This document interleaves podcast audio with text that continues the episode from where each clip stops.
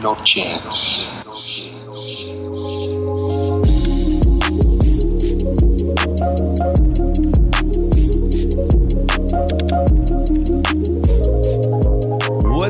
Everybody? Episode 63 of the No Chance podcast. As always, your hosts, Ryan. And Nate. Thank you guys for coming out, or at least listening to us, man. Like, we we strive every week to get this out on time, and we we grinding, man. We grind hard to make sure we're we stay on top. We're on top of our game, man. We've been pretty busy this week since we have the event coming up next Big Friday. events. So Big event. got a lot going on, but we thought we should, you know, sit down and Yeah, set aside me- the time yeah, to crank out an episode. You know, Exactly, man. Like it, we gotta, we don't, we don't want to forget about our roots, man. The podcast is where it starts. The podcast is where it ends. But like Nate said, we got a lot of things that uh, are deriving from the podcast. We got a big event on November 23rd, Black Friday in San Francisco. If you're Bay Area local, if you're, I don't know, if you're coming home for Thanksgiving and your family's in the Bay Area, man, come out, come visit us. Don't, don't hesitate. Don't worry, man. We're nice. We don't bite. We're not those intimidating dudes at a streetwear store. do you really want to spend time with your family, That's or do you want to come get drunk with us? That's You true, Take your pick. That's true. Come come cop some some merch. We're gonna we're gonna have it. We're gonna have merch. Can I tell you guys real quick how difficult it is to work with printers, man? Like just from our experiences within the past week and a half. Oh my god. I don't I, I just don't understand how or no why people don't check their emails on a day-to-day basis. It I it for sure baffles me. I'm on my email like every day. You know, you know why I check my email? Because there's potential money in those emails. I have- There's the potential opportunities in those emails. Let me see. Gotta stay on top of it. That is a, um, a trick of the trade, man. If you are any any serious about what you're doing, if you got a business, if you're trying to do something, shit, there might be some money in your emails, man. I have five over five thousand unread emails Oh, you're in tripping.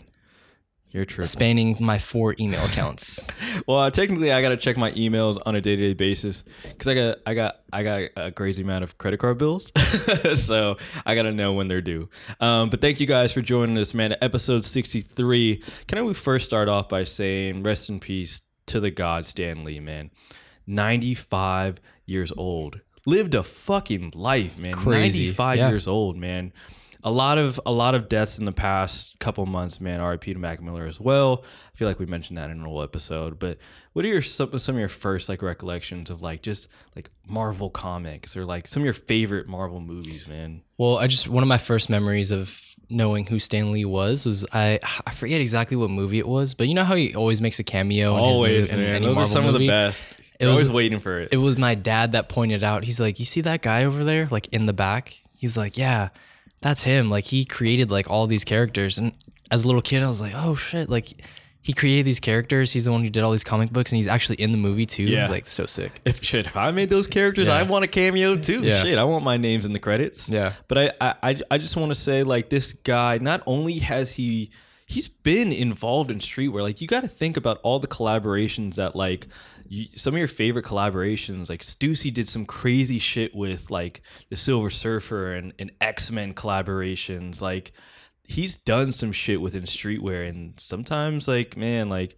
you'd never know unless you really paid attention to like early early shit I mean, Yeah. they've done stuff with um, i think with like Bape like spider-man and Bape and shit like that and um and rest in peace to the god man like marvel comics I'm, i was always a marvel marvel person i love the human Same. torch that was like my favorite fucking character and the fact that it's michael b jordan or he, it was michael b jordan right at one point in the in like the the remake of the of the fantastic four Oh, movie in the remake. that was my favorite. Also, the first movie had Jessica Alba, and that definitely sold me. So, um, but we have a good episode for you guys today, man. I had the pleasure of it, of of interviewing in a very very overdue interview with my little brother, um, owner and co- co-founder of Jaded Course, a streetwear brand based out of San Francisco, California. Very very impressive, I may add, um, to see somebody actually take something from idea and manifest that into something that actually makes you money like shit applause to you man.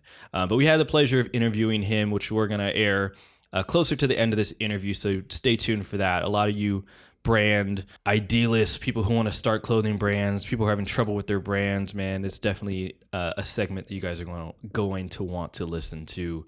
Uh, but right now like we're gonna start doing it in the beginning of every episode because there's so much random shit in the world of streetwear is man, let's shoot some shit real quick about some of these some of these topics and just rifle off our first impressions on what we feel. Because streetwear can be pretty ridiculous at times, and um, we're gonna use this moment to highlight that. So, uh, one of the first ones I want to talk about is, and haven't really been in the news lately.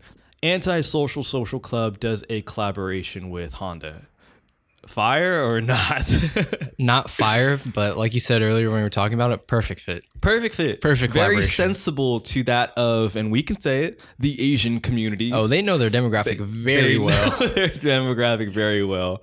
Um, we like to wear the brands that are part of our lives, and for those that wear um, anti-social social club, our Honda is very. Yo, very if you got that VTEC, go cop that anti-social hoodie. All right, go cop that. All right, all right. That, there's really not much to say about that because my first impression was, "Are you fucking serious?" Yeah. But at the same time, it's like, oh, they are. Like they're really backing this Yeah. thing heavy. So shout out to you guys for knowing your. I can't say consumer, shit. I drive a fucking Honda. So. exactly. Um, all right, uh, let's talk about another collaboration real quick. Let's talk about uh, Disney and Kappa. Kappa being like the s- s- fucking out of the woodworks, man. Like Crazy in the past like two, three years. just because they make like I guess it's just a combination of an all over print mixed with the the track pant fad. yeah, they just. I think it's their logo too. Like the two two girls. sitting down. I think there's just something about that logo that people are like, oh, that's fucking edgy. It's a very ominous Yeah. logo. Like it, it, it's it's a soccer like man like a soccer merchandise company, Yeah. right? Like that's where they they started with. Uh, whatever. Like it's, it's just like it, it doesn't make sense, but I mean I get it. Like you guys are the most like at this point maybe like top three brands in Urban Outfitters right now. All right, name the other two. Fila Fila. and I would say I'm going champion. champion tied with Stussy. Stussy's like a big, a big one in Urban Outfitters. Mm, I don't know. All right, maybe champion. All right, we can uh, agree on champion. Um, but Disney obviously has a weird foothold in the streetwear industry. They're just they're just with doing they're whores. Yeah. like they're just whores in the streetwear industry. So I mean, it, it doesn't surprise me. Um, that's just kind of like a throwaway topic, to be honest. Like it's cool, but it it just I, I think like, it's, eh. it's definitely like a reach. yeah yeah I would say so. Like I would the- say so. There are definitely collaborations that on the surface don't really make sense. Like for instance, we were talking we were talking about the Palace Ralph Lauren Yeah. collab the other day. Like okay, on the surface maybe that may not make sense, but once you think about it, it's like okay, it kind of clicks. yeah, But yeah. like Disney and Kappa, service level does make sense, and then you think about it for like five minutes, and you're like, okay, I still have nothing. I'm, I still, yeah, I'm like trying to think. I was like, why did I write this down? Like, Yeah. what is the significance of this? Yeah. Um. Okay, so this is a, this is an interesting one because we've been talking a lot about how um, not only I think we talked about it in a recent episode about just like how sort of the, the the salesman mentality of streetwear has expanded into that of these larger distribution companies like Amazon, right? Amazon is the leading conglomerate in regards to wholesale, retail goods, um, express shipping, get your shit there in an hour.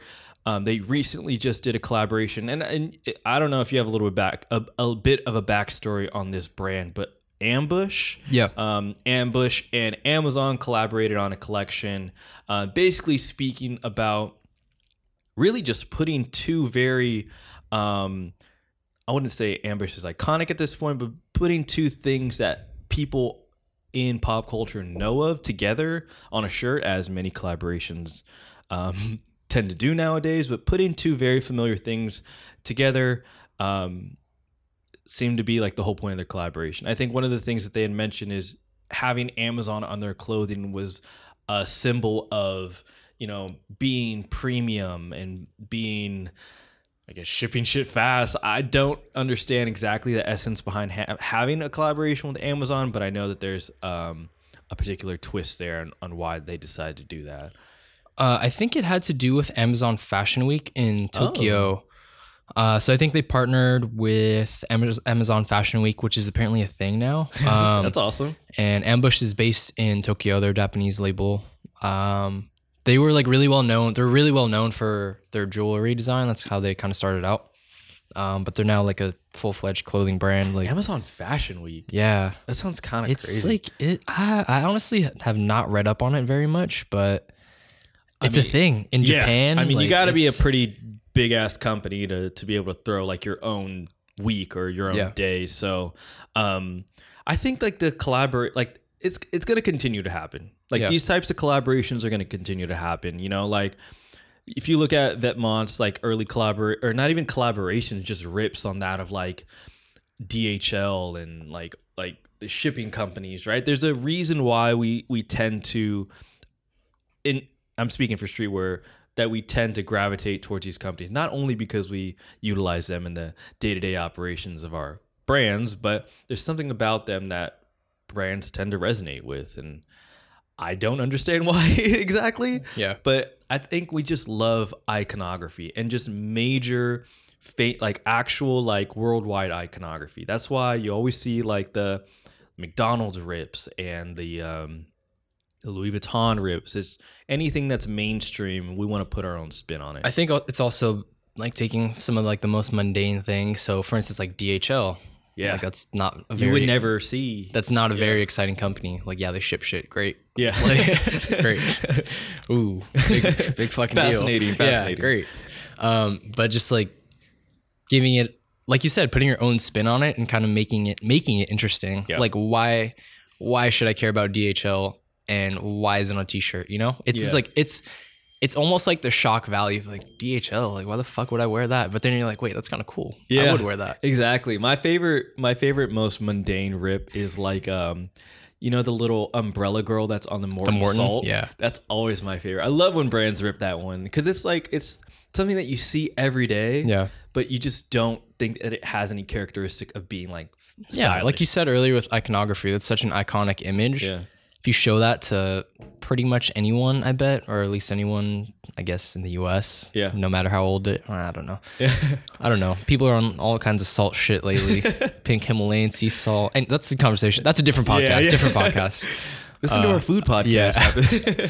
no, but you know what I'm saying. Like it's it's about iconography, and streetwear really gravitates towards iconography. It's an essential part of what streetwear is. so. kind of like jumping into like this world of like the, the unknown like can i do this can i make this cool you Yeah. know like i'm sure at one point like i'm sure i'm fucking dead dead serious when i say this i'm sure kanye knew that gildan made shitty stuff like i'm positive that he knew that that wasn't the best the greatest quality Yeah, Kanye's not stupid. yeah, you Like, know what I mean? He's in fucking Paris, like like interning at one of the biggest fashion houses. You don't think that he knows that he's printing on bullshit material Yeah. to be ironic? You know what I mean? Like it, it's to make that stuff cool that makes you feel better about. Like it, g- almost Yeah. gives you like a bit more clout to be like, oh, I made Gildan cool. You know? Yeah, and it's not, and I don't know. For him, I think it's less about what the T-shirt is printed on, and it's more so about what the T-shirt is, like what is Yeah. going on the T-shirt. You know, Yeah. No, totally believe that. and also like the money. Yeah, the money is check. the money is huge, of Yeah. course. Um, speaking of Kanye, right? And Yeah. you, I, I think you gave me the heads up when it when it when it came on, but uh, Camp Flog Gnaw, I think it's the fourth annual uh, Camp Flog Gnaw. Um, Tyler Creator throws this giant carnival every year and brings all these acts together. But for the first time, we saw um, Kid Cudi and Kanye West perform together Yeah. in their ensemble. I wouldn't even call it an ensemble, but their their collaborative group called Kids See Ghosts. Um, there's a lot of memes of Kanye acting a fool, uh, dancing pretty crazy. Yeah. Um, but I mean, I'm a big fan of of Cudi and Kanye. What were your What were your first impressions after seeing that shit? I was it good? What'd you think? I, did you watch the set? I watched it. I watched it from from beginning to I end. I thought it was really good. The song choice is really good. The set design was cool, even though uh, who said Lorde? Lorde, yeah, irrelevant.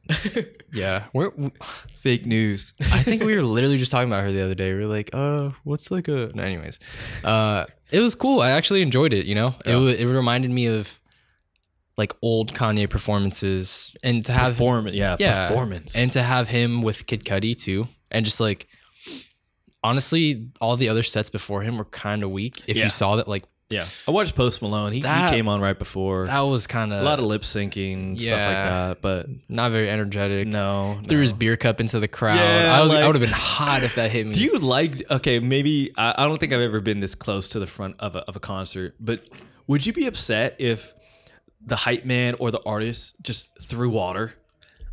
I wouldn't be upset it depends how much. Like, oh, No, it depends how much. Wa- honestly, like at these things, I'm fucked up anyway. And Yeah, it's that's like true. I'm like, yo, hy- hydrate me, hydrate me. Please. I need it, I need it, I No, need just it. throw me the whole water bottle. No, you're Like, right, you're right. Cap, don't just keep the cap on. they just throw it to you at like 100 Yeah. miles per hour, like, like I'll full take force. it, dude. But uh, no, yeah, I don't think I would either. But I just feel like sometimes it's like, God damn, man, like. Sometimes people wear their, their best fits to a That's true. concert. Very man. I fucking just, true. I just paid like a hell of money for this shirt. Yeah. you guys are just wetting me. worst. Okay, Nah, you know what I mean by Yeah. that. But um, I thought it was good. I thought it was um, I, I I like how they perform their their exclusive songs, like their own personal singles that you don't tend to hear all the time, which is really cool. Like to that I really hear liked, too. um, "Paranoid" was really Yes, really so tight. good. Um, and I'm sure like Tyler had a, like a, a a bit of an edge in like telling him like He's like, hey, you can you just, perform this. can you just You play know what I this mean? real quick? That's the great thing about like curating a concert is that you can like if you've always wanted to hear a song as a kid, you can be like, "Hey, perform this song. Like, I need you to perform this song." Please. And he barely knew like any of the lyrics to his own song, which is really funny. Um, but I thought it was good. I, I don't know, like um, the energy like between the two of them was like it was a bit off. Maybe because I'm so used to seeing Cudi as he was maybe like seven, eight years ago, and just him being like this energetic, like like character, seeing him in like How to Make It in America and just interviews, but knowing like everything he's gone through and all that stuff, and it's him just kind of like fading away from like the the the humming game is like it's just one of those things where it's like okay like I, I just gotta appreciate that he's like actually doing this because I don't think he's on tour or anything. He's not like doing it doing it No. anymore. So I I'll give him a pass but other than that like I feel like it was okay I I, I was happy to see it though Let's all right. Let's let's take a step back and let's bring this back to the world of streetwear. Okay. What did you think of the merch? wow I I was impressed Yeah. I was impressed. Like I, I think I don't know if you heard about like the whole debacle with like Kanye quote unquote designing uh merchandise for um some lady that uh fuck I don't have the backstory. Yeah. But if you guys know the backstory, you know what I'm talking about. Um, some lady misused his name in de- designing some shitty ass merchandise. Oh, the uh the uh fuck. it was a, it was a It, had, it was like a very politically yeah, it was a very charged, like- politically charged. it was like merch. uh it was like Blexit or something yeah, like yeah, that. basically Yeah. promoting people to jump from de- Democrats to Republicans, Yeah. whatever. But um, it provoked Kanye to be like, "Y'all, you all really think that I designed some shitty ass merch? Fuck it, I'm out of politics." Like Yeah. that. That's that. Literally was what took him over the top to be like, fucking I'm out of this thing." Yeah. like the merchandise, like? Crazy. Um, but yeah, like the merchandise was tight. Um, Very like cactus plant flea Super, market. I, super did they good. help design that? I'm pretty sure they did. I feel like they did. I feel like they had a, a, a at least an input, or, Well, or at least was like the inspiration. I know Kid. Cudi was teasing that cactus plant flea market Kids See Ghost merch, but I don't know if oh, they designed the camp Camp Flog Gnaw merch too. Oh, Wow. Yeah. Well, I technically it is their first like version of merchandise. So Yeah. maybe I mean I, I could imagine them doing it. It looked like it. That's from for at least what I saw. But one thing one thing that always like baffles me, and we're trying to create merch right now. Like we're going through the process. Literally of- gonna do that right after we record this. Yes, exactly. But one thing that I just completely don't understand is like when I see a fire graphic and as abstract as that was, like seeing the kids see ghost merch, I'm like, how the fuck do you come up with that? Yeah. And just be okay with it. You know, like nothing is like tiered, nothing's like aligned. Like, how do you just feel okay with that? I don't know like how designers do that and just like have 100% confidence in what to most people can look at it as being like, yo, you're breaking all the rules right now. Yeah. But I think that's what makes it cool. Yeah, exactly. That's what makes it cool. It's like not a lot of people I mean, okay, a lot of people are doing it, but Yeah. at the same time it's kind of it kind of breaks tradition like with a lot of brands you just see like very neat very clean Yeah, like yeah. a very neat very clean aesthetic like yeah it's great and all but it's also i mean we've seen that before It's like a very unorthodox way of doing it, but it and it's not even co- it's not even because it's a Kid Cudi Kanye merch. It's just by itself, solely by itself, exclusive of anything else. It's fire. and by far this is like nothing new like people have No. been doing Not at all crazy shit with t-shirt design since forever Yeah. since t-shirts were fucking invented in, in the year of our lord 1765 yeah. but But yeah, seriously, like it, it turned out really good, and um, fuck, man, I just, I I don't know what they're smoking, but whatever it is, I Dude, need that. we need I that. need that creative inspiration. All right, next one, a really random thing that I came across, and you you pointed out to me as well, and this was actually off of a paid um, YouTube ad, which was really weird Yeah. but it was Nigo and Human Made. Human Made being his like his like newest brand off of off of Bape. Um, they drew doing a collaboration with fucking KFC. Yes. So- Kentucky Fried Chicken. I Yes. don't. So I don't know. Understand or I don't. I don't know about you guys, but if anybody's ever traveled overseas, just know that the KFC in your hometown is nothing like that of the KFC overseas. And I say that to say this: KFC overseas is fucking good as shit. I don't know what it is that other countries put into their chicken or whatever. It might just be actually real chicken, but they're putting some some some cultural flavors into that shit. That's that just fucking blows my mind. But Nigo and Human Made collaboration with KFC. How does that even come about? like what the fuck? I have no answer. I'm sorry. Like I who who hit who up first? yeah. Did Nigo like slide into the DMs of KFC like, hey, want to do a collab? And then KFC was like, who the fuck is this guy? Who is this guy? Based out of, I'm assuming based out of Kentucky. Yeah. that's just my my. They have to be. Dude, if they're not, I'm gonna wait. Hold on. Let's look this up. so inauthentic. If Kentucky Fried Chicken, actually, they're not even called Kentucky Fried Chicken Yeah, anymore, they right? are. No. What? Didn't they like rebrand their name? Mm, I feel like they at, at some point they wanted to rebrand their name to be things other than fried chicken. Oh, okay. Thank God. They are. They are based out of- headquartered in Louisville, Kentucky. All right, cool, authentic to Jeez. the bone, Yeah. literally. Yeah. Um, but yeah, The chicken's not real though. Yeah. That's not authentic.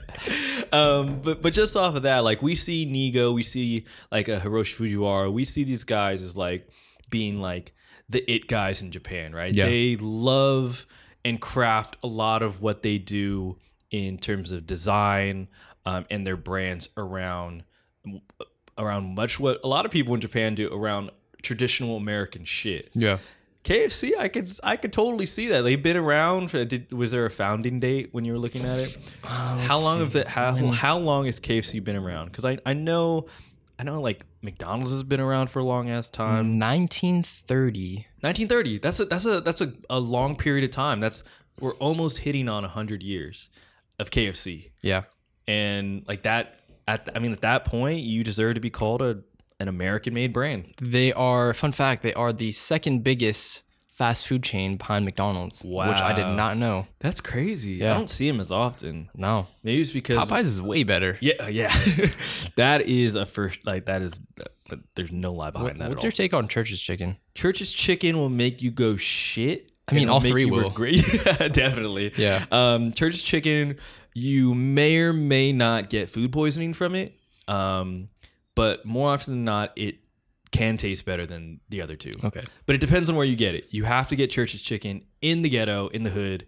If you don't, actually, are there Church's chicken outside In the suburbs? I don't think so. I don't think no. so. Okay. All right. Well, then that We point should really start a food podcast. I mean, it's, like, it's kind of lit. that would be tight, actually. Yeah. Or actually, if you guys would like to hear me and Nate just eat food while we talk about streetwear, that could be its own That niche could be a podcast in itself. too. You would just hear a bunch of chewing on the podcast. It might get it kind of annoying, but um, There might be some people that are kind of into that. you know, you know, there is an actual niche for people that like to hear people eat food. yeah. Like they just have high definition. Um, I mean, that's not me, but I'm just saying, yes, I know it exists. It's, it's pretty satisfying if you listen. okay, that's kind of weird. I want you guys to do this. If when you are starving, right? If you're really really hungry, I want you guys to go on YouTube and type in like person eating fried chicken and just listen to that and you're going to fe- you're to start to feel your mouth salivate. It is uh, the most pleasurable experience and please take my word for it. It is fucking crazy. It's getting a little it- weird. It sounds uh, amazing.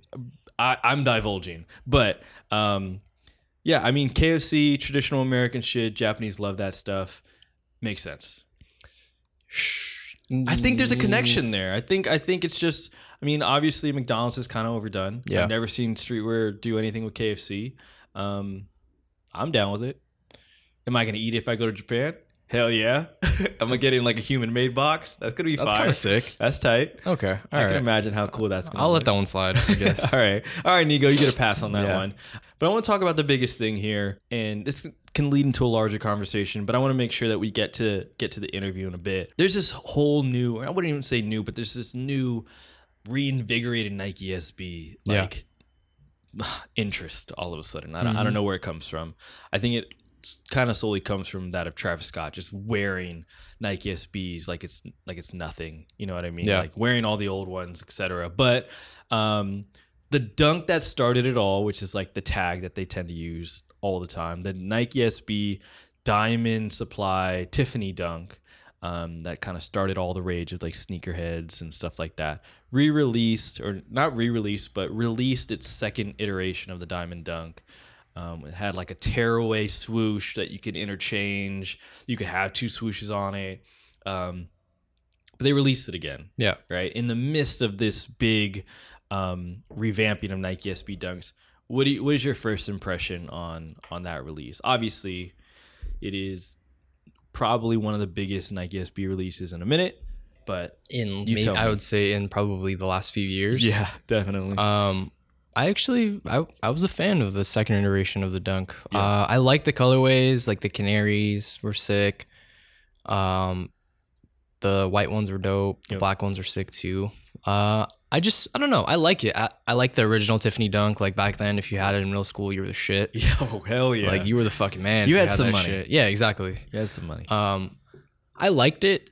I I don't know. I I don't think I would go out of my way for it though. You know, Yeah. like I get it. SBs are quote unquote coming back, as Sean Wotherspoon likes to say, Yeah. because you know to him SBs never left. If He you really fucked with tastemaker. yeah, if you really fucked with SBs, you know, you would know that they never really left Yeah. to some people. But um I like the collab. I like it. I think they did a good job of kind of stepping away. They it could have went really poorly. They Oh, could have yeah. just rehashed the same colorway, same design, and been like, okay, here it is.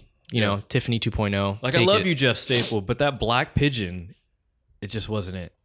It was my- it was okay, in like my at opinion. best. But, But, yeah, um, like to your point. You know what I'm saying? Uh, so I think they did a good job in kind of taking a step back and kind of taking it in a new direction, kind of bringing some new life into what a Tiffany SB Dunk is. And, you know, like you expect Tiff, like a Tiffany Dunk, Diamond Supply Dunk, you fucking expect like Tiffany Blue. Yeah. But I like that they kind of stepped away from that and chose to go in another direction. So Yeah. I like that. and they play this this realm of of being premium but not at the same time which is cool and the fact that they chose that canary yellow to resemble that of the canary diamond and and exposing people to this other world of of just like gem knowledge is i thought it was a really cool twist and Yeah. the fact that they made it out of 250 pairs in the world obviously made it a little bit more sought out after yeah. and you had to do it that way because or else i mean just it's just another general release Yeah. there has to be a twist There always has to be a I twist. think it was a successful release in that people haven't rided over SBs in fucking years. Yeah. You know? Like I definitely saw that yeah. they so, had to close the, their booth at complex con when because they released it there initially yeah. and they had to shut it down and have it escorted out By by, police. police. wow like literally like a pallet jack Yeah. full of that's Nike so cool. SBs being escorted out by police. that's like w- insane name a time in the past however many, you know, 5 years like has that happened? yeah Yeah. Neff. So, i can't remember any shoe yeah. at that point So I think definitely SBs are quote unquote back. Um and, and like we talked about, we do we have an SB episode? We have so many we had a fucking episodes. skateboarding sandy bodecker episode Ah, yeah, yeah, that's what it was. Um, yeah, I think they're back. I think I don't. I I get we talked about why they kind of went out of style, went out of fashion, but I think as they're such an in- integral part of the sneaker culture Yeah. because they kind of made these crazy colorways, like you know, bringing like unrelated inspiration to a sneaker. Like they made that cool. fucking material. Yeah, exactly. They, they they definitely paved the way for what the sneaker game is right now. So definitely get glad that uh SBs are back. Okay, so answer this question then, because we're all about nostalgia nowadays, right? And nostalgia can hinder a brand to the point where they know that they can never redo what they did in the past. Yeah. And so that's hard for Nike SBs because Nike SBs, at least the colorways that were done before and shit, sometimes if you if you know Nike SBs like we do, anything after maybe pink box and maybe some black box Yeah. SBs, no matter how limited or whatever, never did as good as those from from brown, silver to pink Yeah. and just within the brand that's hard you know like to to cover your tracks and be like oh we can make something just as good you know but we have so much nostalgia nowadays that i feel like making new colors like building a story building any sort of hype around these shoes it's not in no way gonna bring it anywhere close to what it used to be Yeah, I think you know the initial SB releases, the ones that are really popular. For instance, like we talked about this before, like you have people's like grails, like you cannot get them anywhere else. Paris dunks, Tokyo dunks, Yeah. whatever. Like those Supreme dunks, whatever. Like whatever your grail is. Like I think since like you said, we are so nostalgic. We always look back to those colorways, those shoes, and we put them on such a high pedestal that it's you can't really top it. you Exactly. Yeah. Exactly. And I mean, you could look at some of the most like basic colorways of Nike SB. Look at like and like for for any SB head, you look at something like like a vamp, right? It's Yeah. black with the red swoosh and a red outsole. Yeah. That is it. But and you look at a at a at a new release like like the the black pigeon dunk, right? Yeah. It, there's a fucking pigeon on it. People were killing people for this pigeon Yeah. in the same colorway and it's sitting right like w- there's that that nostalgia piece plays such a big role in how good these things do that i don't think sb can ever make a full comeback the way, same way that jordans has not been able to like maintain like the height of jordan shoes Yeah. um, but I just I I don't know, man. It like if you you gotta if you look at all the shoes that re- have released recently and them trying to bring back Nike SB Dunks, you have the what the Dunks that did pr- okay, right? Yeah, those I actually like those a lot. Like Like the like the, recent the new- release. the yeah, recent I actually like those a lot. You had like the the the flips of the De La Dunks. You had um like like I said, the Black Pigeons, the new Diamonds. Like you can do they these brands can do their best in making it, but everyone's still gonna revert back to the old shit Yeah, which sucks because now those prices are gonna go up because those are steals, man. Those are all steals right now on eBay if you really look at them. it's it's hard if it's hard to, you know, outdo yourself if you set the bar so high initially. I mean, I think that just for streetwear in general, like if you come out with some crazy shit in the in the future, it's gonna be hard to like top like your best. Like oh, you're like, oh fuck, that was my peak. It's all downhill from here, you know. yeah, But uh I think slowly but surely like SB is making a comeback, but I don't think it's going to be on such like a huge scale as we've seen. Um although like skateboarding like skating is kind of being becoming like more mainstream like I see everybody skating these days. I don't skate personally. yeah. Uh fuck you if you say I'm a poser for my SBs. Hate you. Uh, but I mean, like, yeah, to, to your point, like, um, skateboarding is mainstream, streetwear is mainstream, but like the, the just the availability of some of these SB dunks, at least like around the time that we were really into it, it's not mainstream. Yeah. Like, you only you're not gonna find them like you used to be able to find them, right? And the new stuff sucks, and the old stuff is hard to find. So, um, they're not making retros like they are with Jordans, right? You can't just go to your local uh, Foot Locker and buy a pair of True Blue threes, the same ones that were released in however long ago. yeah. So it's not it's not going to be as easy. So obviously, we talked about in the last episode about streetwear economics 101. The demand's going to go up and the price is going to go up. And guess who's going to be buying off white shit because nobody else wants it anymore? That's going to be me. oh man, oh man. Okay, I want to get into this interview. It was a good one, man. For for for all of you that are still listening to this podcast, man, make sure on Black Friday, November 23rd, you guys come out to the payout, man. We got some of the best DJs in the Bay Area, and we also got some of the best merchandise in the Bay Area. Myself and Nate have been working hard, and we're still working on getting this merch out. And my brother, I'm not going to call him little because he's taller than me, but my brother, um, owner and co founder of Jaded Course, who we're going to be featuring in the interview next. Uh, so stay tuned. Also, going to have his merchandise there. He's going to be talking a little bit about, you know, how he first got interested in streetwear. And I'm not going to put it out there. I'm not going to flex, but it was really just me who introduced him to it. but he's going to talk a little bit about his roots, about um, how he transitioned from from basketball to, to skateboarding, what skateboarding means to to his introduction into streetwear, and how to pretty much run a brand from A to Z. So if you guys are interested in learning a little bit more about that, stay tuned and enjoy the episode. Enjoy the rest of the episode. Enjoy the interview.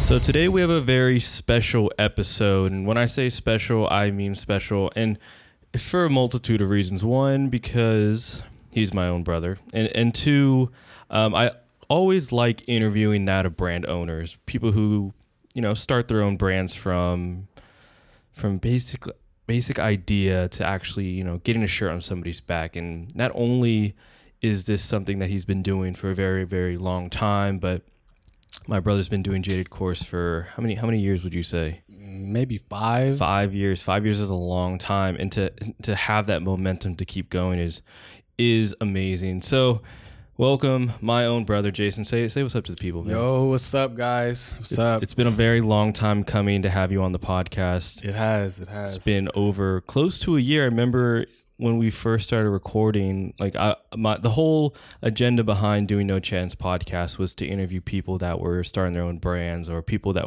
already had their own clothing brands and and reach out to them and hear about their stories, hear about how they got into streetwear. You know, it's a it's a it's it's a test. Like it's a it's a it's a huge test to to to the things that you do to, that shows like man like it takes not only money and creativity but it takes you know a bit of hard work and etc but before we get into you know more about your brand let, let's let's go into your your first experiences with with streetwear. How did how did you get into streetwear? Well, a lot of my influence in streetwear has been involved with the people around me. Um, growing up, I've been lucky enough to do things that that really escalated to what streetwear is today. Um, uh, and first off, I wanted to say that I would have never thought that I would be talking about Jaded Course on a po- on a streetwear podcast. So shout out you. i didn't never this thought i'd have an actual streetwear podcast that's the first and it's one of the best out there. Shout out Up, up Rocks, you know, the shout out there. Yep. Um, but yeah, streetwear. It's all, honestly all the people that I I've been I hanged around with. Um, my brothers, they really set the set the standard for what streetwear is in my in my eyes. But to go all the way back, it's probably been started with basketball. basketball Yeah, basketball was a huge part of my. It still is a huge part of my life. I still play it till till today. If anyone wants to see me, you know. But uh, yeah, no challenge it- honestly, it was people that I looked up to when I was playing basketball, like um, like Tracy McGrady and Allen Iverson. Allen Iverson was the biggest influence in my basketball career. Just I, I used to always dress like him while playing basketball. Yep. That's that's how I set my standard as far as what I what I wear made my performance better. So I I you know I keep tabs on all the new shoes that are coming out, and that's where I got to ended up wearing Jordan. I mean, collecting Jordans at a young age, Yeah. and that's where all the the, sh- the shoes came in. Um, but yeah, uh, honestly, Allen Iverson, he he said um, he he was a really big inf- influence on me. Um, If you if you if you had any if you had the long enough hair, you would probably had uh, cornrows or something. That's Man, how inspired you were. I remember you used to wear like one arm sleeves. those were socks. high those were, those high were- socks. were long, the long one long socks as a- sock. yeah. Um, yeah, it goes back to basketball and um, myself too. I mean, I used to play basketball, but we always used to look up to that of the people that were doing it, you know, at the highest level. I mean, those were always the inspiration. So the Allen Iverson, Jordan, you ask anybody in, in, in, in streetwear and pop culture as a kid, you know, you look up to those, those people who can do things that you've always wanted to do. So you're playing basketball, right? Were you, were, were you any good? Were you, I'm sure Oh, you man, killed it. I, was- remember you, I was- killing it. I was killing it on every team I was on. I mean, if you had me on the team, I'm not trying to sound cocky, but uh, I was like LeBron. Any team I was on, we had a championship contention. I, I would attest to that and, and sort of and rule that down, but it's a, an, an actual fact. My my favorite memory is him being on this this team when he was younger. It was it was through a uh, like a, a Christian Catholic school, St. Joseph's. St. Joseph's, St. Joseph's. Um, out here in the East Bay, and uh, the coach would would swear by this. He would name one of their like key inbound plays after you. And I don't think anybody on the opposing team ever understood that or decided to guard you when they heard your name. But that was always one of my favorite things because you would hear a kid just yell out Jason, Jason, Jason, and pretty everybody would act like there. they wouldn't wouldn't know what to do at that point. But um, okay, so you get you get to basketball, right? You you start seeing like all these um, all your favorite players. They're they're wearing all these crazy colored shoes. Um, during that time in the NBA, when when you were young, it was when the sort of free dress policy was enacted, right? So like. Allen Iverson was dressing crazy. He had the the at one point he had the half braids, other half fro. Um, Fitted the caps. the, with the fitted caps, the, the questions, the Reebok questions were huge. Um, so how did that? How does that sort of play into um, into sort of how you dress and like your sort of inspiration for for as a kid, especially? You know, it, how did that you know mold you into into who you are? Well, yeah, like I said, um, when I was playing basketball, a lot of what I wore determined what my performance was. So that kind of transitioned to everyday wear. I would start wearing things that I thought were really cool and make me look like you know unstoppable on the streets. Just you Yeah. know, stunning on you know Jordans that not all the kids had. Just knowing, you know, certain shoes that that that were mainly for just basketball, but I'd rock them outside of basketball. Yeah, so that translation from on the court to off the court Yep. really started to show as you, as you got a bit older. I know you used to skate. You still skateboard. I know you do. Um, how does that play into into into play into playing basketball, especially playing it at a high level? You know, playing it from from middle school all the way throughout high school, and and how does the, those those two are are, are meant to co- conflict with each Yeah, other, right? You can't be skateboarding while Yeah, you're playing was- basketball at the highest level. it was an awkward stage in my life. I think um, just being introduced to skateboarding by my brothers, you, mostly Drew. He was the one who had the only skateboard in the house. Yeah. But um, yeah, I just picked it up, and just like basketball, it was seamless. It was pretty fun. I I got to ride around. I started learning tricks little by little, but those simple tricks like doing an ollie up the curb was like so mind blowing to me. It was amazing, and I from there on, I just that feeling just kept with me, and I just kept wanting to skate. So at one point, it did conflict with like playing basketball. You know, I was pretty much playing basketball all year round. My parents were kind of like, you know, you're gonna get hurt skating. which is a fact and you will get hurt skating and and think about it at the time that you were learning how to skateboard was still around the time that you were still getting better and better in Yeah. basketball so like when you and for anybody that knows how to skateboard your first year and a half first two years of learning how to skateboarding uh, how learn how learning how to skateboard sorry are the most gruesome sometimes because you got to understand like this is it is not easy. And uh eric i think it was P Rod, Paul Rodriguez, professional skateboarder, made this this this quote one time, and if it's not him, it might have been Eric Koston, but he he referenced back to this quote on on his passion for basketball and that of skateboarding, and basically says, you know, like you give me a hundred tries to make a three pointer on a professional basketball court, I'll probably make it just based off of chance and luck, but if you give those same 100 chances to a basketball player and you tell them, hey, learn how to kickflip, it's not happening. No, And that's the difference in difficulty and just the, the understanding that basketball and skateboarding, I mean, and, and the, the likes of them go hand in hand. Like skaters love basketball, basketball players love skateboarding.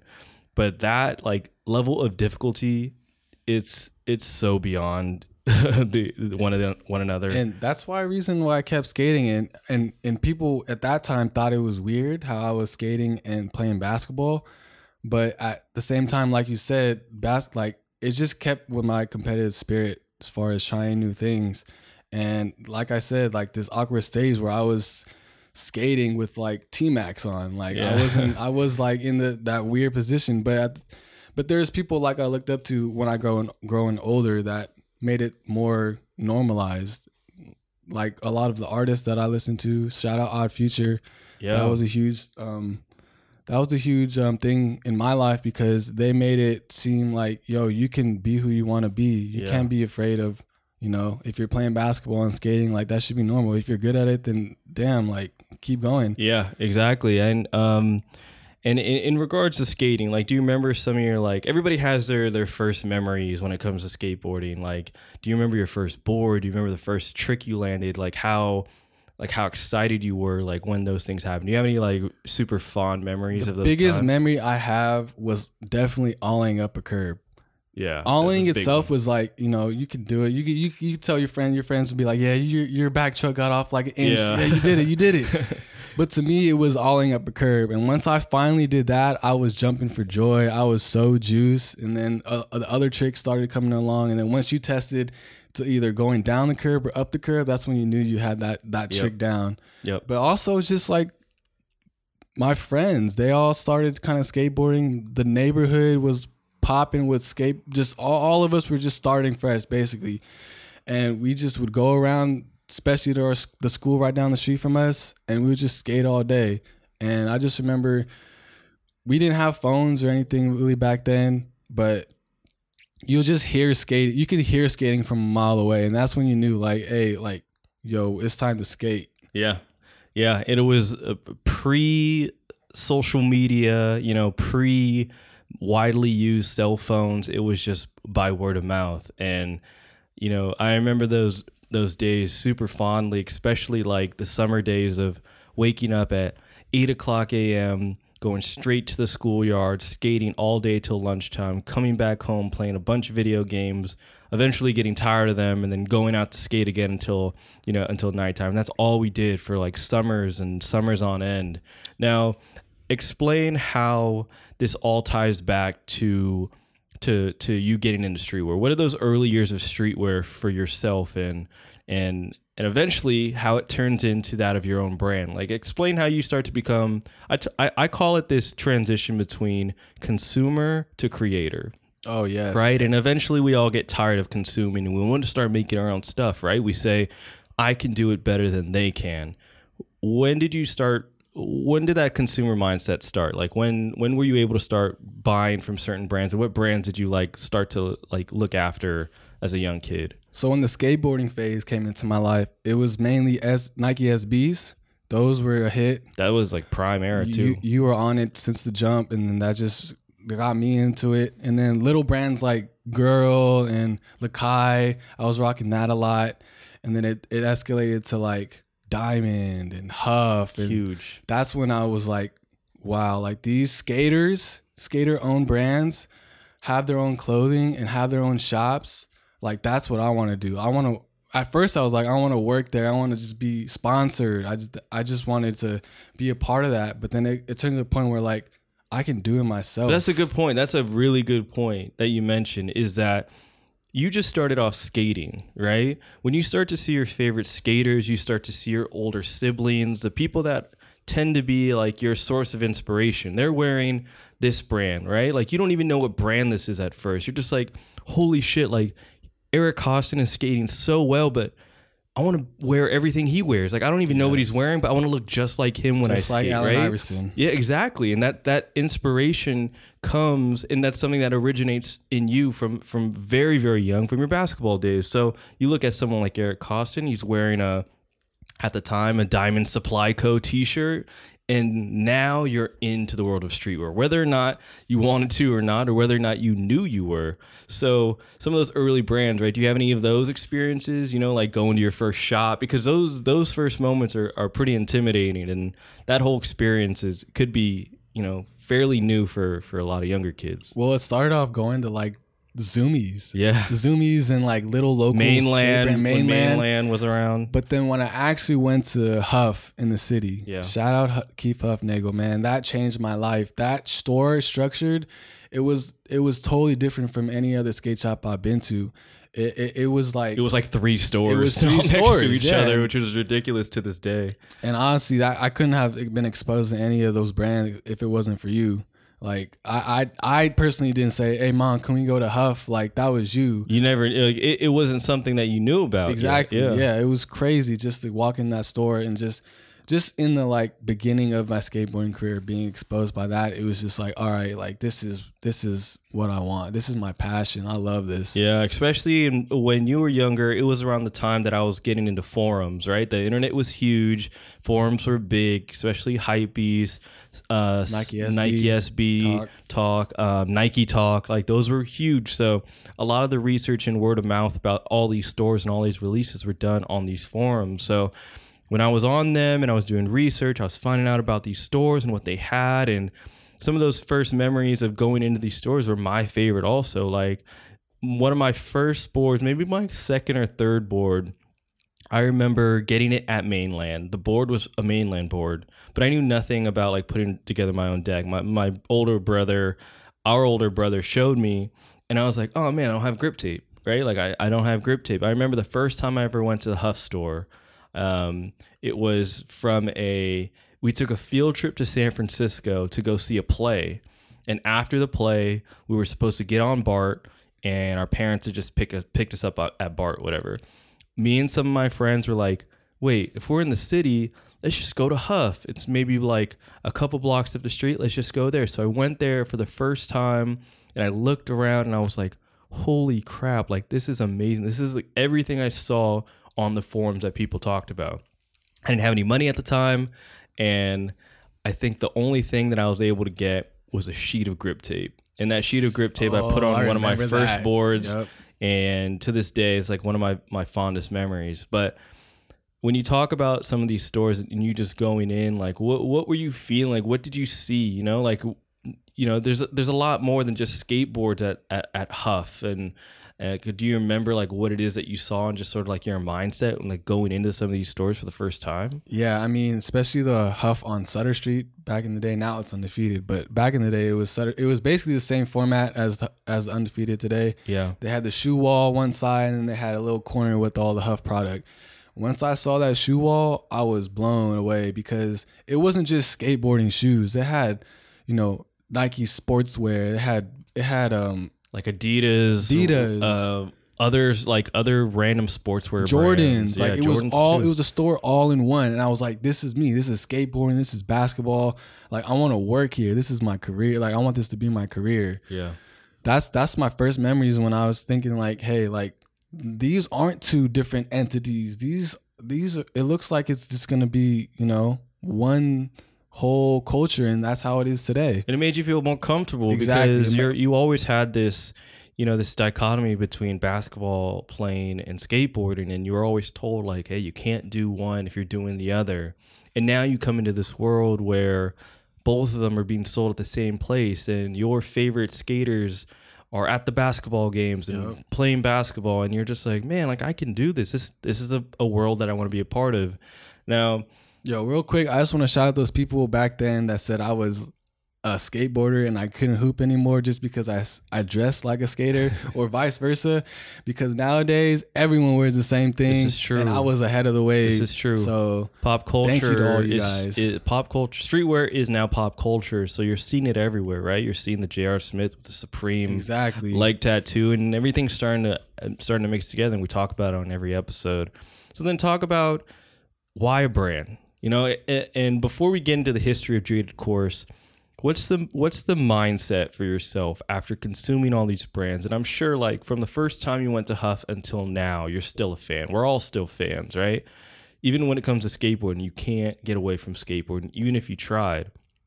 So explain like are you a very are you a creative person? Like would you consider yourself like creative in, in what sense? Like some of us are drawers some yeah, of us are definitely. I, I mean, Jaded Course is my creative canvas. Like I, I don't, I'm not the greatest drawer. I don't, you know, I'm I'm not the greatest painter, but I consider myself a creative. Just the fact that I have a bunch of these influences that want me to create a product based off everyone that I've looked up to. So that's what Jaded Course pretty much is. Is an expression of myself. Nice. So it's, it's it's your creative outlet. And Yes. Some of us are. Lu- I mean, some of us are lucky lucky enough to ha- have our creative outlet play, pay our bills, which you are actually fortunate enough to do. So let's get into that. What is Jaded Course, and how did that how did that name start, and why did it start? Well, the first word we have, uh, which is jaded. Um, it's a huge word for us. Shout out um, Jay Coffee, which is uh, my co-owner. He pretty much came up with that name, Jaded. Just the fact that it just made sense. Uh, jaded means, you know, you're tired of the same old thing. You're tired of the same old bullshit. Like you want a different change. You you want to do something that, you know, splits that system. If the system is, if you break the system, if the system's breaking you. So jaded and course is basically a, a movement of saying, hey, like, you need we need to just change it up a little bit. You know, like it, it, we want something that's timeless and nothing nothing that's you're gonna get tired of. I like that. It's a it's a constant, almost like a constant change or a constant need for change. And I ne- I never knew like that was sort of um, the background of the name. It always struck me as you just looking for two words that made sense for both your guys' initials. Oh yes, but the term makes sense and a lot of the time like people will create names for brands that don't always pan out or don't always represent that of themselves, right? Like we can there's a lot of a lot of names of, of brands, right? Like you, you think about a brand called RipNDip. Like what what is that? Like what does that symbolize in, in regards to your brand, right? Now usually brands go two ways. They use it as a creative outlet and they do things for the culture or they do things for money, right? And you you you hear that when you when you listen to these interviews with a lot of brand owners it's um i'm only in it for the money you know? Like this is a business. Then there's also the people like bobby hundreds is a good example. Like this brand started as a a movement of my creative expression. We want it to be like our artwork and resemble us right? So there's two dichotomies here. What di- where do you guys fall on that line I mean, honestly, business and being creative. Growing up, I mean, me and Jay Coffee, which we both had the similar business mind and also creative creative side as well. Um, just me as as growing up, always you know flipping flipping shoes, yep. Supreme. Um, but that wasn't the case for Jaded Course. I think when the idea sparked of these hoodies um, for our first for our first That's collection, your first your first collection, right? Yeah, yeah. Um, which I'll get to in a second.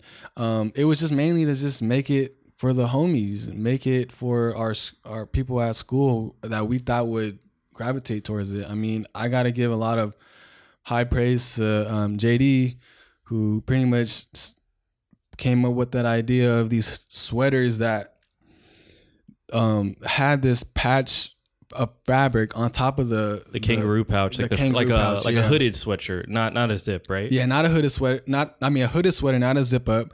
And at that time, I never saw that on a hoodie at all. And the fact that we found like these dope floral fabrics and wave fabrics and put them on there, people were oh no no the the tribal print. Yeah, the tribal. Was, I remember that was the one that set off um for the most part on on on our first drop, which was amazing. So how did how did the process go? You know, like um it, it like it, the sweaters just don't fall in your lap. The, the the fabric just doesn't fall in your lap. You you, you need a manufacturer, somebody to to sew this stuff. What was how do you find this information, especially as a kid when when people did not like to release their information about how to start a clothing brand? It was it it just was a always a, a kept secret between people.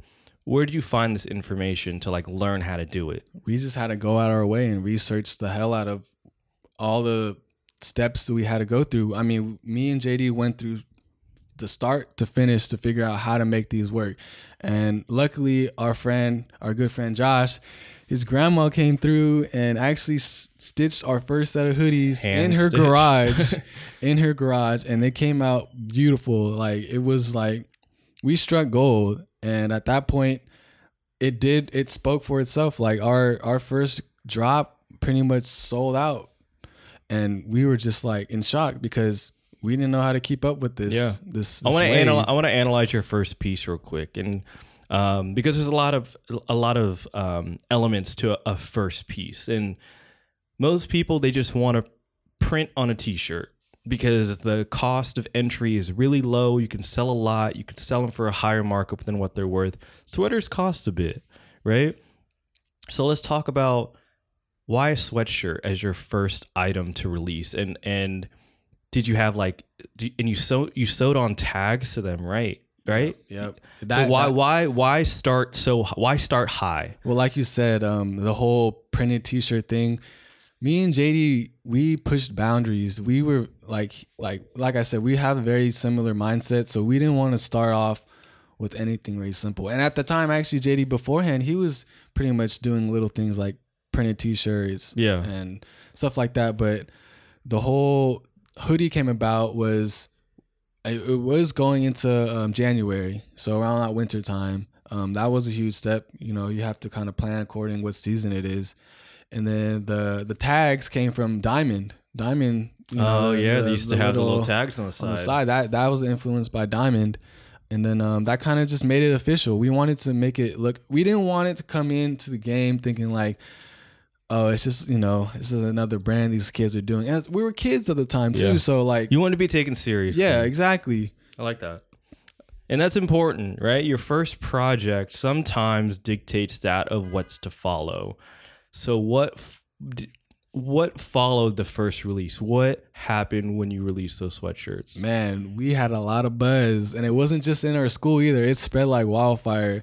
Um, it at the time I didn't realize what, what was happening. Um, JD definitely, you know, he he was looking in the future, and he was like, "Yeah, this this is this is it."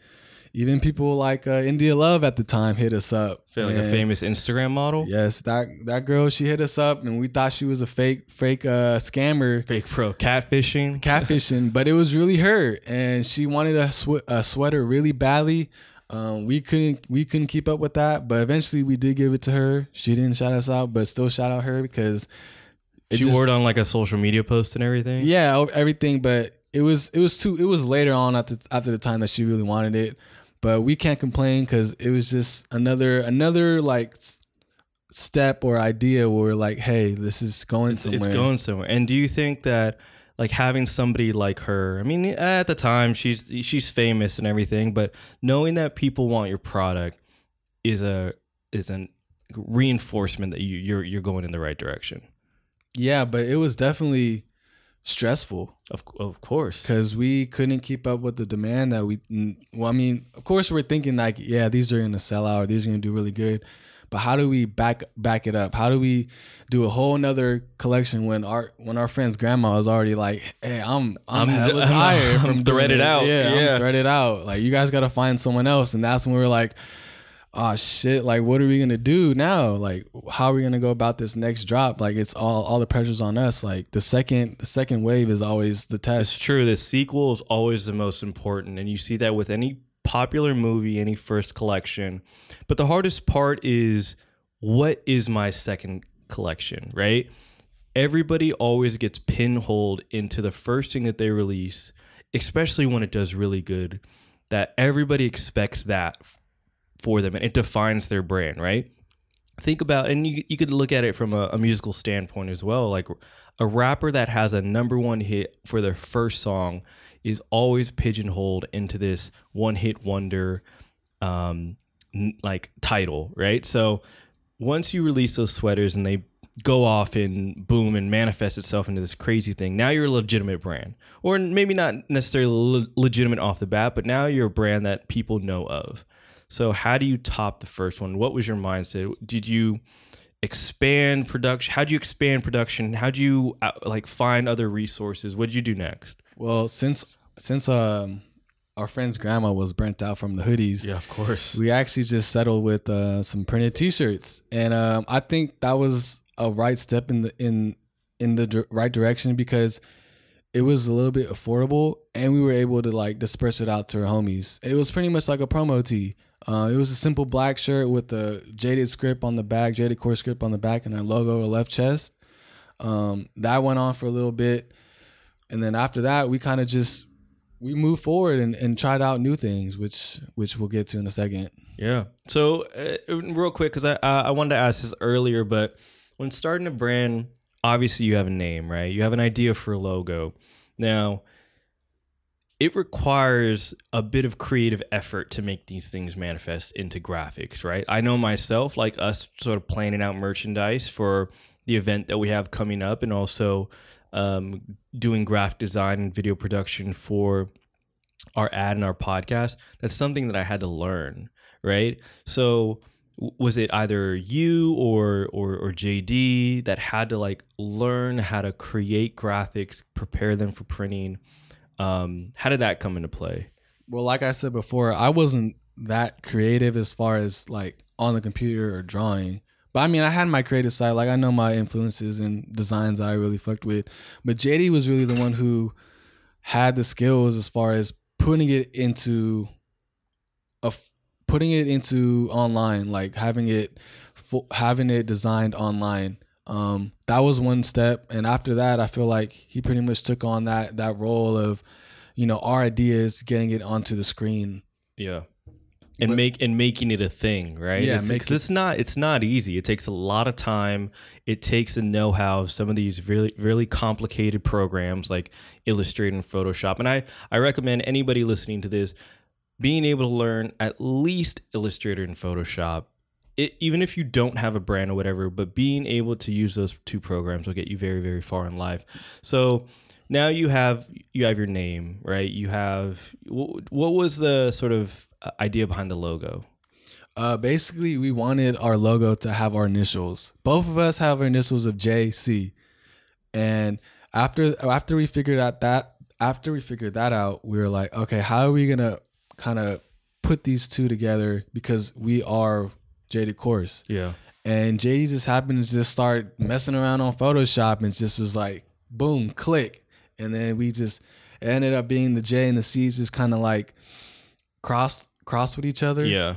And I was like, "Damn, that's it. That's that's the logo." it, it is a great logo I, I, i'm gonna have to admit. And it's some of that sometimes the ones that become so or so organic and just happen so easy you know? Like sometimes there's logos that are just too complicated for itself you know? And it takes away from what it is but i think the, the logo that you guys have is actually it's it's very well thought out and super nice.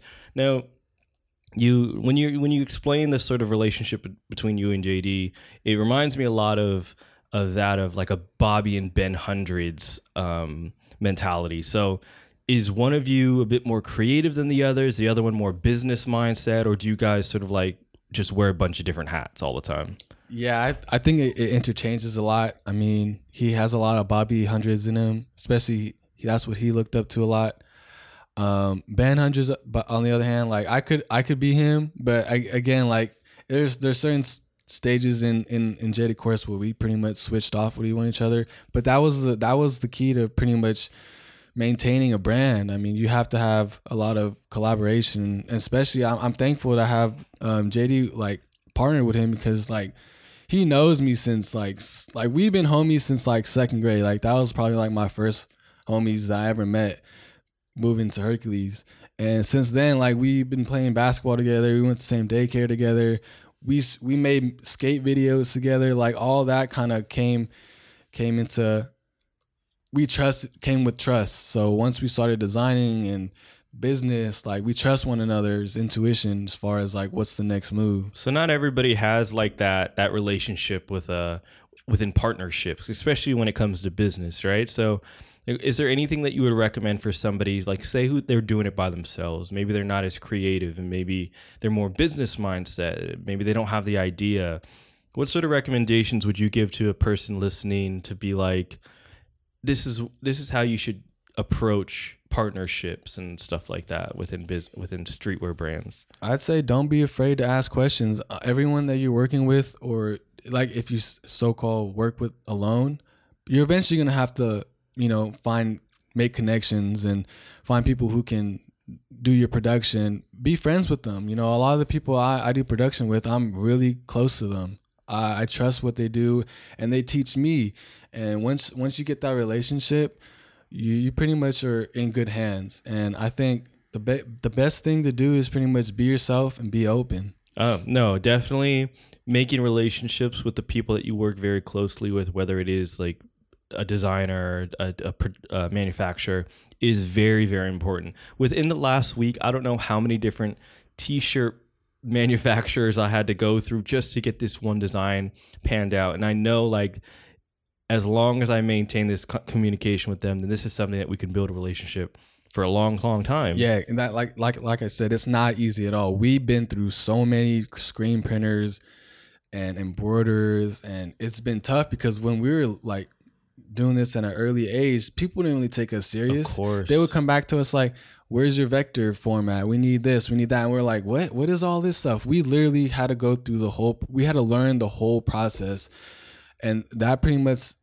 set us where we are now. Because we're still learning today. Don't get me wrong, but we know the key steps to to get our order ready. and you know it's trials and tribulations right it's all trick of the trade and so so do you have any like horror stories like your first couple horror stories of of of having the brand like any like you know production fuck ups or Man, definitely a lot of them, but the one huge production fail was um we since like like I said our um our friend's grandma was burnt out. So I had to go to someone new and I went to this we were going around different laundromats that did altercations and I found one in Richmond and she said she can do it, but I went so I gave her all her hoodies. It was about over two dozen hoodies, and that's like five hundred dollars it's a lot And on top of that, the production was like five ten dollars for each hoodie. yeah So I I gave it gave her these hoodies, and when she gave them back to me, oh my god, I was I was I was so hot because they were so fucked up. I'm talking about the designs were turned around, stitching was all out. Like I could literally rip the fabric off if I wanted to, and that's what I had to do. I literally had to rip every fabric off the hoodies and just leave leave them blank blank again. So what do you learn from moments like that? Because a lot of people would just give up, right? Like you invest money into it and and you just you want the best quality work for for for the money that you put in and sometimes people don't have the the luxury of spending that type of money, right? So what what do you have to do in that moment to reassure yourself that, you know, like this is just to happen? yeah, I mean, like uh, we've been through this a lot, and I think you just have to be really patient with yourself and know that you know those are lessons learned, and you know that the next time you you do a production order, it's gonna be spot on. Like you're gonna you're gonna you're gonna look at every little detail to make sure what you want that you envision is coming out to how it is in real life, and going through all those challenges and tribulations, like I'm thankful for it. Really, like that. That that's what taught me to to to make stuff today a lot better. So, so uh, this show is in this podcast is, it, there's a purpose behind it, right? I, I want those that are listening that are like yourself five years ago who hesitate on starting a brand or maybe don't have enough money or just have this amazing idea that they want to do something. Now you have the platform to tell them. What do you tell those people? I just say be yourself. Um, don't let anyone else think that you can't do it. I I heard a lot of. I had to really motivate motivate myself to to to keep going because there was a lot of times where people or just life in general was like, nah, this ain't for you. But I heard a lot of good, great advice. I don't like the, the artists I looked up to. They were always say like, hey, like I started from the dirt, but now look at me, like I'm famous. Like I I did this shit like on my own in the garage, just you know cooking up beats. Like that's Yeah. how that's my that's how I kind of gravitated towards that hustle. Was like little things like this. It, it's, it's not gonna kill me. It's, it's a bad day, but it ain't a bad life. Like I'm, I'm gonna get this. You're like a like a trap rapper in, in making your own brand. exactly So what trap trap ban- Tra- trap Brandon. so so then, what advice do you give him? You know, like what what's what is some of the like, the necessary uh, tricks of the trade that they, they should have when they're sort of jumping into this into this? if you're jumping into this, you have to be very passionate about what you're putting out. Has to really represent yourself because if if not, and it's just a facade, you're not, you know, you're not doing it for anyone else. But Yeah, I. I I think that's that that's true to say that, and in that a lot of brands like if if they don't if it's not something that you wake up if if it's not something that you're a part of like emotionally then it's not going to pan out Exactly. because if you don't believe the name or you don't believe the the the lo- your main logo if you don't believe in that stuff it's easy to just be like ah it's i'm not going to put any more money into if you this. if you if you can't sleep because of like designs you're thinking of, then that's when you know that it's something. And also, whenever you're you're doing something as far as like building a brand, always give back. You know, always show the appreciation and love that people that show support to you. Like that's the that's been huge to me. I keep honestly keep going because there's little little things that people say to me that uh, that I'm just like astonished by. Like, hey, I really have something going because people asking me like, hey, when's the next drop? Like, what, what you what you guys got going? And I'm just like, damn, I'm gonna get to work right now. Yeah. One of my favorite quotes or one of my favorite sayings is actually from one of my favorite podcasts, The Brilliant Idiots. I listened to them for, you know, for five years almost. And one of the things that one of the main hosts says is, you know, you make your art for the people that are currently supporting you, not for the people that aren't. Right. So you you don't you don't tailor your message, you don't tailor anything for that of the people you're trying to impress. You make it for the people that already love it. So for those that are listening, if you have one friend that loves the, the, type of stuff that you do, make it for him, right? Exactly. Don't care about those haters. Yeah. They, they won't get you anywhere. Exactly. And do your research, right? Research, research, research. You know, the world is so is so closely knit together now with that of internet and social media, man. There's so many opportunities to just learn from other people that are already doing it, right? Like there's so many forums, so many YouTube videos. I mean, YouTube videos, man, how to screen print a shirt, how to prepare your art prepare your your design to be printed like all that stuff is out there the time that you were starting there was probably only like a, a Zazzle where you could just like like sh- like send your design to this Yep. random company and they'll send it on some bullshit like like American an iron- Apparel t-shirt iron- like iron iron on it right Yeah. like the No. resources are there now definitely a lot of research. We didn't have the resources we have today. Like you can print a shirt on Instagram. Like you Oh, can yeah. find screen printers, embroiderers, or or like shops that will let you, you know, do your thing as a brand. But honestly, a lot of research, years of research, got us to where we are today. So, what does starting a brand teach you? What does having a brand teach you? Right? Because you're in, you've been in this for about five years. So, what is what does it teach you? What does having that brand teach you? Uh, uh, mostly about yourself, because it's not easy.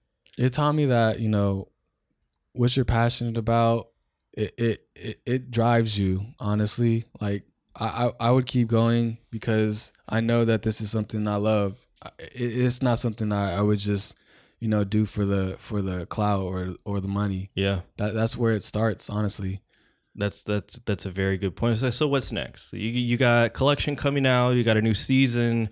What can the people expect um, from you guys um, to be releasing within the you know fairly shortly? I'm hoping. So our past few collections actually have been a little bit more themed orientated. Um, we're doing a lot more different pieces. So this collection right here, it's all camoed out themed. We have totally different pieces from hoodies to beanies to trucker hats to camping chairs, all Camping camoed chairs. out. Like oh yeah, camping chairs. I said it. Camping chairs. What's the chairs. inspiration behind it? Like why why Honestly, the camping chair is very very useful. You- that's not- true. I you're can not- use one in my apartment. you can honestly it- you can make it look stylish you can you can camp with it you can camp with shoes for it like that's true. it's fit a for game all changer. occasions. That makes a lot of sense. And so, what's the? Is that something that you guys have been going about like that? That sort of thinking for for like collections to come is like let's build something that's put together that has you know an idea behind it rather than just random pieces. yeah definitely a, a story behind it uh and definitely more diverse pieces uh, i got that influence honestly off like the accessories coming out today and like supreme like they make crazy accessories like who who would thought that a skateboard brand or any brand would make a teddy bear or Yeah. A boat and they're at that point where they can you know like they don't necessarily have to have a certain idea in mind they're just at the point where whatever they release they could just do whatever the fuck they want and I think it's a lot. It's a lot more um, unique as far as stuff that I like to make now. Like recently, I made a 3M vest, like a, a, a um a a safety construction- vest. Yeah, construction safety vest awesome. with our with our logo bright in 3M. Like skating around the city. That's that's how that's my story behind it. Like I just knew that was something I wanted to make because I can skate around the city and people and can yeah, people see that can see you. That's huge it. ass logo. That just- is useful. that Exactly. is useful. Okay, so you know you got you got the new season coming out. You you got ideas in mind. Um, where can they where can they find all this stuff? definitely on our Instagram. Follow us. It's worth it. It's at jadedcourse.com. Um, we're planning on making whole whole a lot a lot more visuals. I mean, like that was one of my my huge challenges over the years, just to be more visual, be more vocal. Um, especially now I live in the city, it's just an opportunity right in front of me to just be visual, out have, there, have yeah. be out there, Just have do it. everything out there. And um, also visit our website, shopjadedcourse.com. Um, find us at Payout. You know, we're gonna be Yep. there with that whole Black new collection Friday, I just announced. November twenty third. Black Friday, you know, I'm throwing deals out there, maybe some free stuff. There you go. Nah, there is gonna be free stuff. There I'm you throwing go. shit out for there. for those listening, like we mentioned in every episode of the couple episodes at least, make sure you guys come out, man. You got Jason and Nate both handling the merch. They got a nice little installation coming. And, and a lot of good deals and a lot of cool merch. Now, is there anything else? You got anything else for us uh, before we before we end this episode today? honestly, I just want to say thank you to everyone that has influenced me to this point. Obviously, you've been a huge impact with all the streetwear that I've been put on. My older brother Drew and our junior put me on skateboarding and, and the music, like Oh yeah, the- all the music that influenced me. My friends, JD, Zach. I mean, I can name them all. They all were there at the jump, and they honestly kept it pushing and made more opportunities for Jaded Course, which is why I'm here today. So I like to thank all of them, mom and dad. yeah. Shout out the parents, man. You know, Shout out the they parents. they did a lot for uh, for me as far as uh, Jaded Course. You know, they Yeah. they helped me with a few you know financial financial financial situations. situations. That's awesome. That's awesome. Uh, well, I thank you for coming on to, to this week's episode of No Chance Podcast. It's been a long time, and I'm glad you're able to come on. To those that are listening, make sure you follow at all social sites. It'll be tagged in our in our episode. But shout it out one more time for those that are listening. Where can they find you on, on Instagram and, and and what's your website? One more time. Hey, at Jaded Course, Jaded, that's that's that's the Instagram you want to look you want to be at. Um, check out our stories for for new updates on the collection when that's dropping. Deals going on always. DM me even if you're interested. I'll throw you a shirt right now. Questions or anything. Questions or anything. If you want to buy Advice. something, DM advice. And also at our website, shopjadedcourse.com. That's perfect. All right, at Jaded Course, you find him, you let him know you want a free shirt, go hit him up. He said he's down, so let him hold that word to it. So that is this week's episode of the No Chance Podcast. We'll catch you next week. Peace. Yo, don't forget, if you'd like to continue the conversation, be sure to follow us at No Chance Podcast on all social platforms. And make sure to use the hashtag HeyNoChance so we can see your questions to address on future episodes. We'll catch you later. Peace.